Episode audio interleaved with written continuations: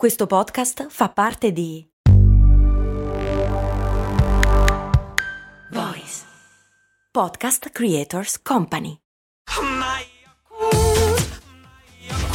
Se a volte ti senti così, ti serve la formula dell'equilibrio.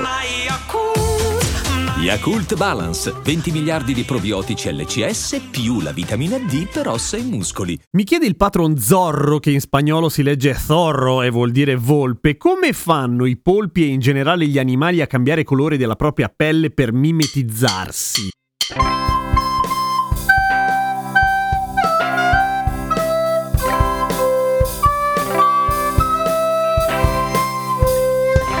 Con molto stile, naturalmente. Allora, gli animali cambiano colore per mimetizzarsi, sì, e lo fanno in un sacco di modi. Per esempio, ci sono quelli che cambiano il colore del pelo, come le lepri, ad esempio, che hanno la livrea bianca invernale che è più fluffy, morbidosa e calda e soprattutto mimetica con la neve. E poi, al cambio di stagione, tirano giù dall'armadio le cose leggere e diventano marroni. Non lo cambiano in modo cosciente, soprattutto non molto veloce, nel senso che è la loro ghiandola pineale, quella che anche in noi, per esempio, regola il ciclo sonno-veglia che inizia a capire che le giornate si fanno brevi e quindi dice ok, prendiamo la roba d'inverno, dai va bene, metti la pelliccia. Ma ci sono animali con cambi più repentini, quando si pensa all'animale che cambia colore per antonomasia, ancora oggi si pensa al camaleonte che cambia colore in modo abbastanza rapido, ma non lo fa per mimetizzarsi, al contrario di quello che tutti pensano, nel senso che di solito ha colori sgargianti che vengono regolati in realtà dagli equilibri ormonali del camaleonte stesso ed essendo comunque regolati dagli ormoni e non dal sistema nervoso sono cambi veloci, sì, molto più di quelli della lepre ovviamente, ma non proprio velocissimi. Perché lo fanno? Per comunicare con gli altri delle sue specie, cioè per dire "Oh raga, lasciatemi stare, sono veramente arrabbiato" quando gli compare tipo la scritta sgrunt sul fianco. Non è vero, comunicano disponibilità sessuali, disponibilità alle chiacchiere, quelle cose lì, un po' come su Tinder Tinder, via. Come avviene la magia? Attraverso delle cellule che si chiamano cromatofori, che sono delle cellule della pelle che hanno ovviamente dei pigmenti colorati e che vengono controllate da dei movimenti muscolari, cioè sono dei veri e propri pixel che si ingrandiscono e altri si rimpiccioliscono facendo vedere più un colore rispetto a un altro. Ma i veri maghi sono, come dice Zorro, i polpi che nel campo del cambiamento di colore spaccano il culo insieme anche, che ne so, alle seppie, comunque cefalo cefalopodi, che vuol dire animali che hanno le zampe attaccate alla testa alla fine. Anche loro hanno le cellule cromatofore e sono velocissimi a cambiarli perché loro, a differenza dei camaleonti, hanno un controllo diretto collegato al cervello, cioè sono molto ma molto più rapidi i movimenti delle cellule e quindi i cambiamenti di colore. E le cellule cromatofore hanno un po' di pigmenti vari, cioè un po' di colori variati, insomma, riescono a rendere dei pattern piuttosto complicati per riuscire a mimetizzarsi da Dio, comunicare cose o diventare dei serpenti finti e far paura a chi li sta guardando. Ma i polpi, oltre ai cromatofori, hanno anche gli iridofori, che sono le cellule che stanno sotto i cromatofori e che in genere hanno colori metallizzati, blu, specchio, eccetera. Come fanno a controllare questi? Beh, mescolando sapientemente l'utilizzo dei cromatofori, cioè se restringono, cioè fanno sparire tutti i cromatofori, si vedono solamente gli iridofori sotto, per cui riescono a mescolare tutti i colori che hanno e fanno i disegnini. Sono veramente da paura i polpi, cioè, sia come realismo di mimesi, sia come capacità e velocità di cambiamento. Sono spettacolari. Madonna, che bravi i polpi, cazzo. Però alla fine funziona così, cioè sono dei veri e propri pixel sulla pelle controllati singolarmente dal sistema nervoso, e, e che sistema nervoso, soprattutto quello di polpi, che quindi riescono a rendere delle vere e proprie immagini. Sono dei pattern, nel senso che ovviamente quello a cui puntano i polpi è mimetizzarsi o sembrare molto più cattivi di quello che sono, però sono dei veri e propri disegni. Potrebbero fare le scritte sulla propria pelle, se solo sapessero scrivere. Ma i polpi, se volessero, probabilmente lo farebbero anche perché sono molto intelligenti,